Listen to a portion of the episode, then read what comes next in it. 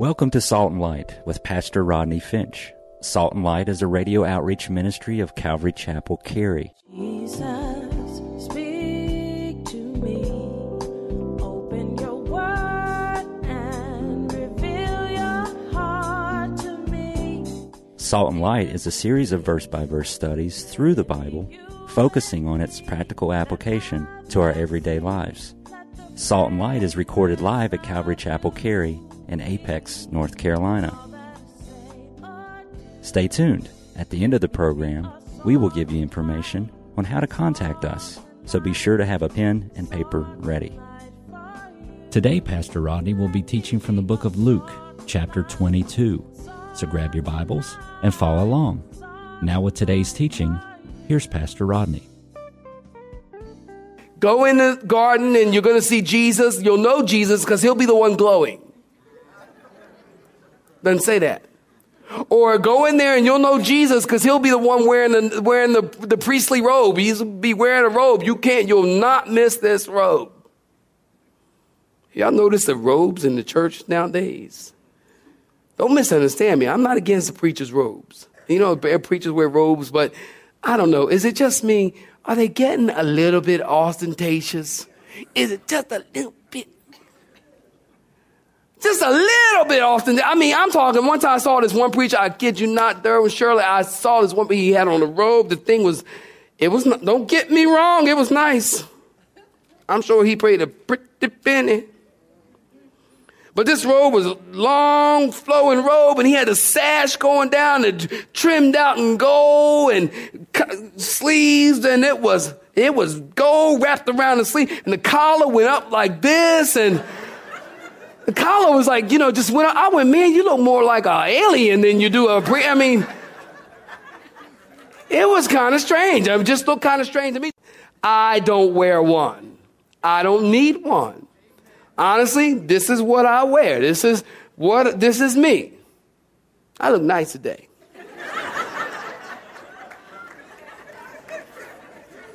but this is what I wear. And then during the week, you know what? I don't during the week. I honestly, I don't hardly ask ask my ask my staff, ask ask my, my, my kids.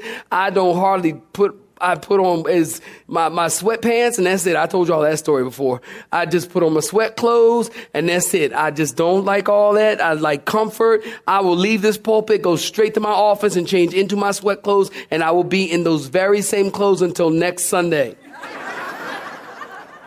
I just a little piece of information for you to take. I'm just letting you get to know me. But it's just not into all the robes and stuff like that. And Jesus wasn't into all the robes. You couldn't identify Jesus. Judas didn't say, hey, go in the garden and just follow the music. Because you know, in all the Hollywood m- movies, there's music. Wherever Jesus is, there's stereo. There is. There, everywhere where Jesus goes, there's stereo. It really, go in and you hear the, and it's like Jesus got Bose speakers like around his head everywhere he goes. And so you see Jesus, and the, the lights are right on his eyes, and his eyes are always blue. Well, that's another sermon. That couldn't be. Where my people at?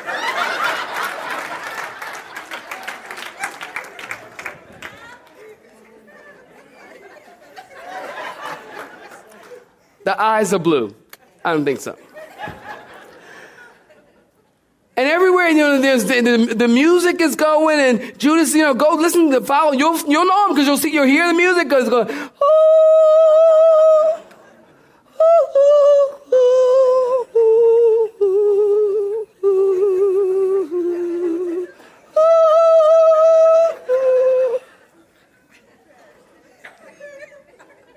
I mean, it wasn't like that. You could not identify Jesus, and that's why Judas had to identify him with a kiss because Jesus was so down the earth and just ordinary. And whatever happened to down the earth ordinary preachers?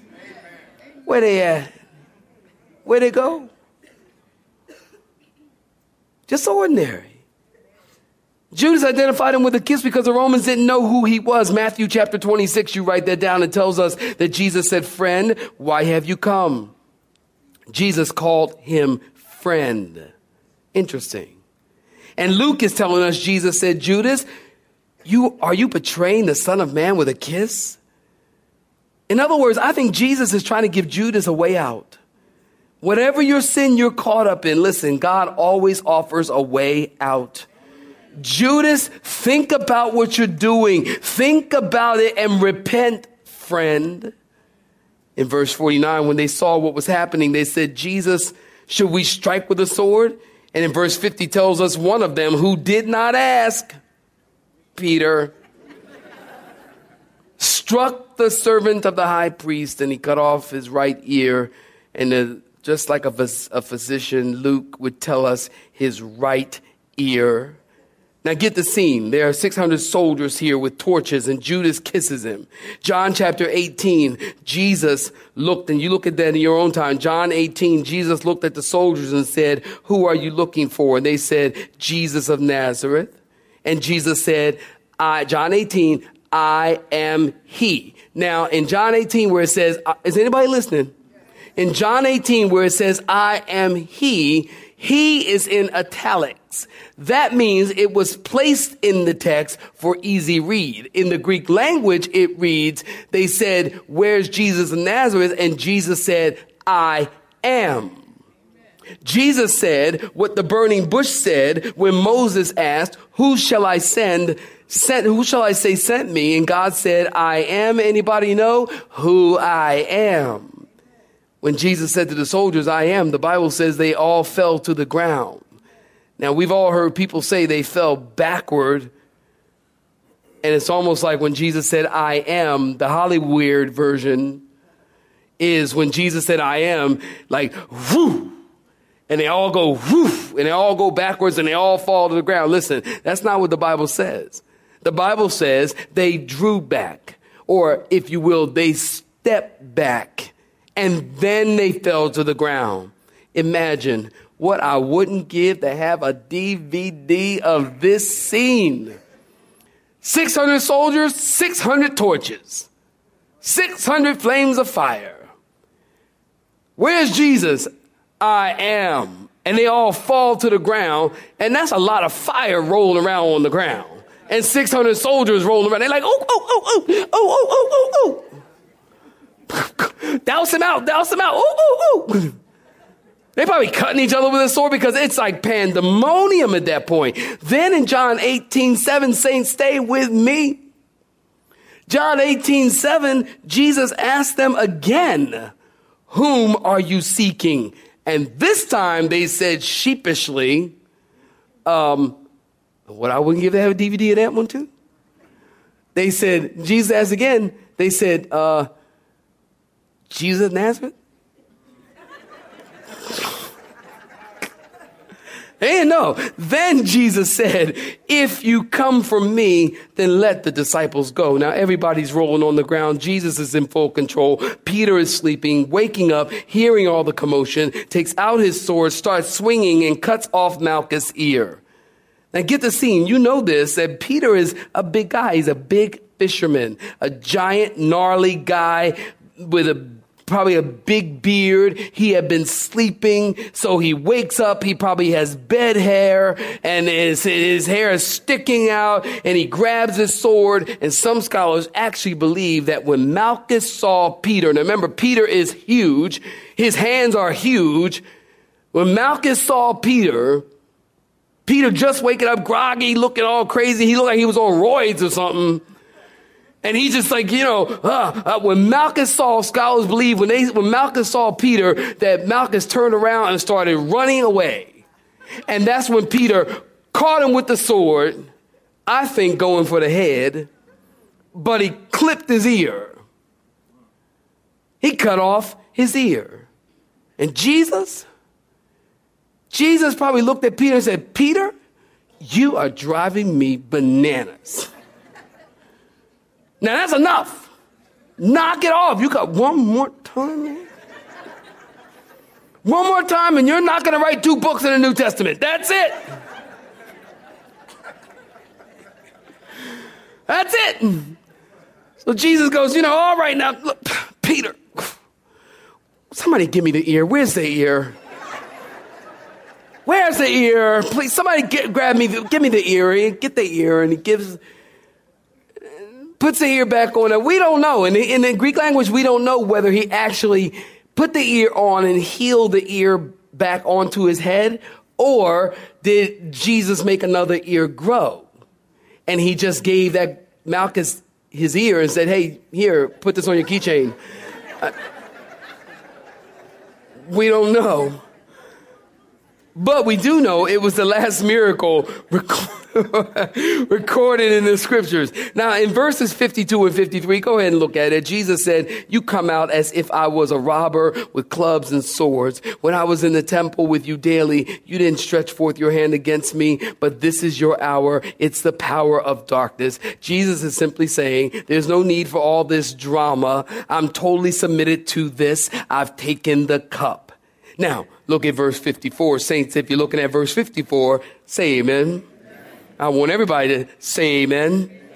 Having arrested him, they led him and brought him into the high priest's house. But Peter did what, saints? Followed at a distance. Now, when they had kindled a fire in the midst of the courtyard and sat down together, Peter did what? Sat among them. And a certain servant girl, seeing him as he sat by the fire, looked intently at him and said, This man was also with him. But he denied him, saying, Woman, I do not know him. And after a little while, another saw him and said, You also are of them. But Peter said, Man, I am not. Then after about an hour had passed, another confidently affirmed, saying, surely this fellow also was with him because I recognize a Galilean accent. But Peter said, man, I do not know what you're saying. And immediately, while he was still speaking, the rooster did what? Crowed. And the Lord turned and he looked at Peter. And then Peter remembered the word of the Lord, how he had said to him, Before the rooster crows, you will deny me three times. And so Peter went out and wept bitterly. Verse 54 begins the night of the Passion of the Christ.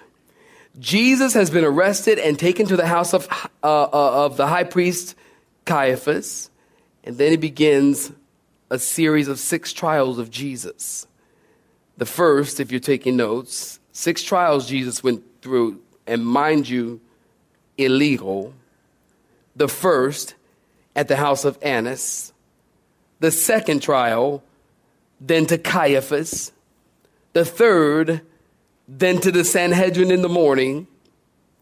So you got Annas, Caiaphas trial, the Sanhedrin trial, from the Sanhedrin to Pilate, Pilate, wanting to get Jesus off his hands, sends him to Herod Antipas. Herod Antipas was so anxious to see him and question Jesus, but Jesus didn't give an answer or a word, and then he went back to Pilate. So Jesus is taken to the high priest's house, and if you went to Israel with us, is there anybody in this room that went to Israel on this last tour? You did. You remember Pam. Anybody else? You remember Pam. Yeah, Matt. Remember we were in Caiaphas' house and we went down those steps. It was like a moment to remember. We went down these steps into this cold, dark room where they kept Jesus. And we turned out all the lights. Remember, and I had a flashlight and I read. It's like 32 of us down in this small room that can really only hold about four or five people. And I read Psalm 88, which talks about Jesus being kept in chains for that night before, you know, his actual crucifixion. It was so powerful. I will never forget it. The lights came on and there was 32 of us down there and standing on the steps and we were all crowded in and there wasn't a dry eye. We literally walked, I remember Pam, we walked out of there silent. Not a word. This trip, 2012, we'll go there again. You should come go with us. Well, Peter followed at a distance far enough so that he's not seen, but close enough where he doesn't lose track of where they're leading Jesus. Then they kindled a fire in the courtyard and sat down, and Peter sat down among them. Now note the order. First Peter's following at a distance. Now he's sitting down. Remember Jesus said, Simon, Simon, Satan has desired to sift you as wheat. Well, listen, that sifting has begun right here. Are you listening? The sifting has begun right here because Satan has Peter right where he wants him. But the Bible says, listen, all things work together for good to those who love God and to those who are the called according to his purpose. And although Satan thinks he's sifting and destroying Peter, God is refining, rebuilding, and purifying Peter. And Peter doesn't even know it. And Peter is now becoming smaller. What you talking about, Willis?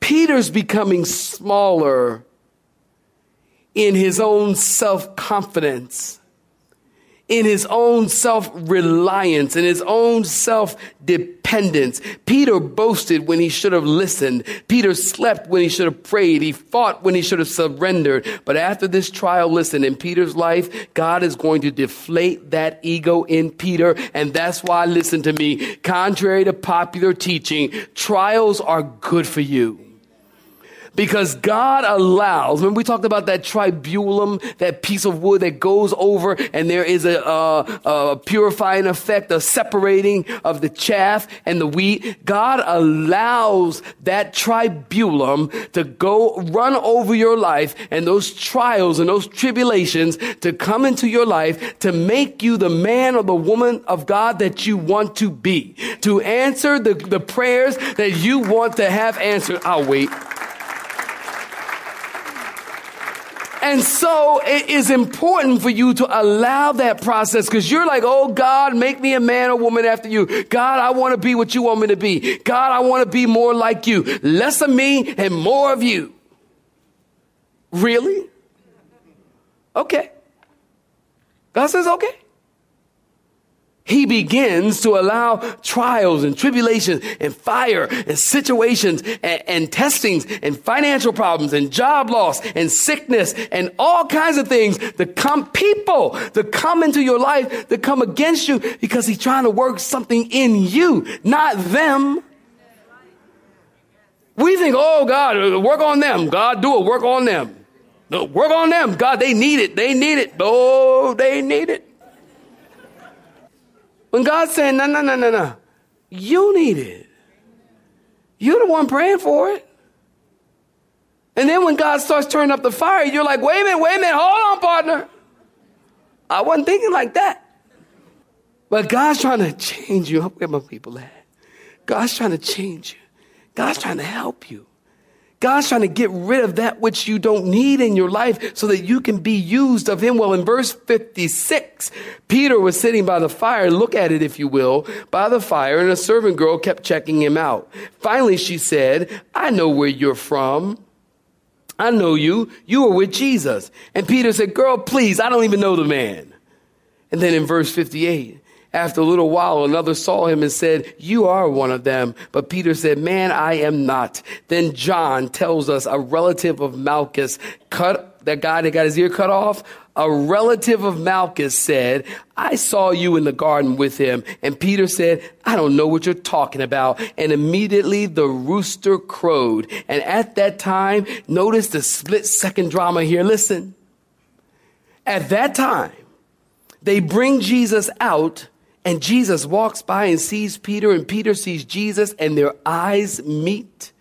And remember, Peter remembers the words that Jesus said when he said, Before the rooster crows, Peter, you're going to deny me three times. In verse 62, Peter went out and wept bitterly. Why? Because I believe, listen, at that moment that Jesus walked by Peter. Are you getting this? They, they bring Jesus out and Peter is walking and they meet, they see each other. At that moment that Jesus walked by Peter, Peter could see the look on Jesus' face. And it wasn't a look of Peter, Peter, I told you so. It wasn't a look of disgust, like, how could you? I believe it was a look of love and compassion and forgiveness on Jesus' face. And I believe that look in Jesus' eyes did two things. Number one, it changed Peter. And number two, it crushed Peter. So Peter went out and he wept bitterly. And the reason I believe that this event truly changed Peter is because John 21, you know the story? You read it, get to know it, it's good. John 21.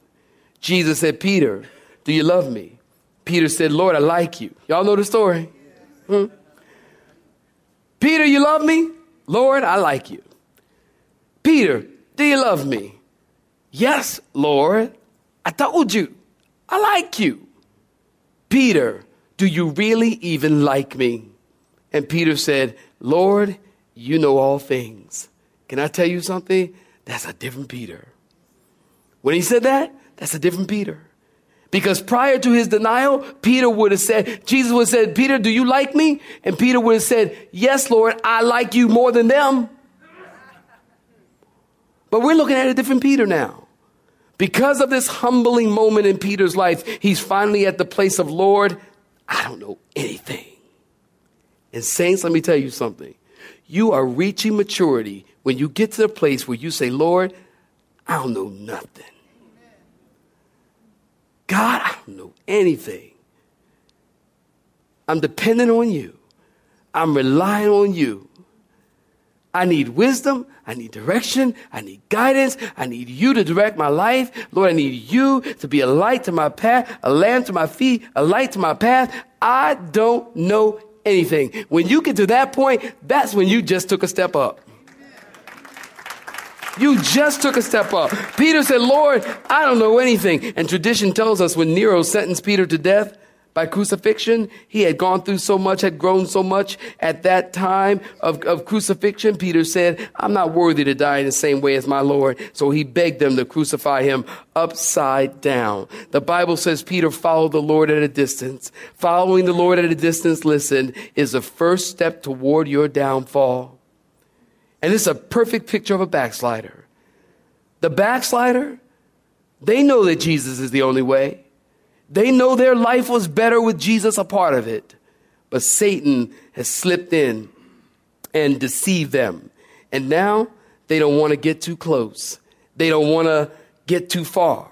They don't want to lose track of him. Then you find yourself warming yourself by the fires of the enemy. This is how backsliding starts, people. You start to hang out with your old friends. Oh, one beer ain't gonna hurt. One shot ain't gonna hurt.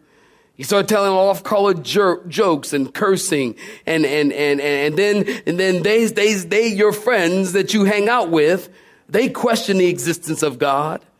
And then you start to question the existence of God. And then believe it or not, you deny you knew him. And the one, listen, if you hear nothing else I said, listen. The person who is following Jesus afar off, the backslidden Christian, is by far the most miserable person on the earth because they have tasted and they have seen that the Lord is good. They have experienced the power and the presence of the Holy Spirit. They've been touched by God. They've allowed the flesh to creep in and they are caught in the middle. They got one foot in the world and one foot in the church, which I believe is the most miserable person in the world because you got too much of the Lord to enjoy the world and too much of the world to enjoy the Lord, and you are stuck. Uh huh. It's right. So, what do you do, Rodney? You do like Peter did. If you're stuck, if you're backsliding, if you're away from the Lord, you run and you weep bitterly over your sin. And when you do that, God will forgive you. God will restore you. I want you to clap your hands like you know what I'm talking about. God will forgive you and God will restore you. And we know that God forgave Peter and God restored Peter, coach, because after he rose from the grave, he told the ladies to go tell the disciples and Peter. He restored him. God will always restore you if you ask. If you don't ask, he can't do it. He won't.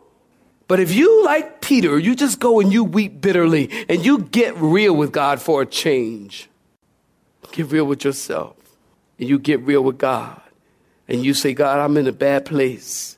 God will hear you. God will reach out and God will touch you. God will draw you out. God will make a difference in your life. God will do for you what you cannot do for yourself. I'm a witness. I know what I'm talking about. And God will bless you. God will do it for you. But you got to weep bitterly over your sin. You have been listening to Salt and Light, a radio outreach ministry of Pastor Rodney Finch in Calvary Chapel, Cary, located in Apex, North Carolina. Join Pastor Rodney Monday through Friday at this same time. For information regarding service times, you can contact us at 1 800 293 0923. That's 1 800 293 0923. Or you may listen to today's broadcast in its entirety by visiting the media library on our website at cccary.org.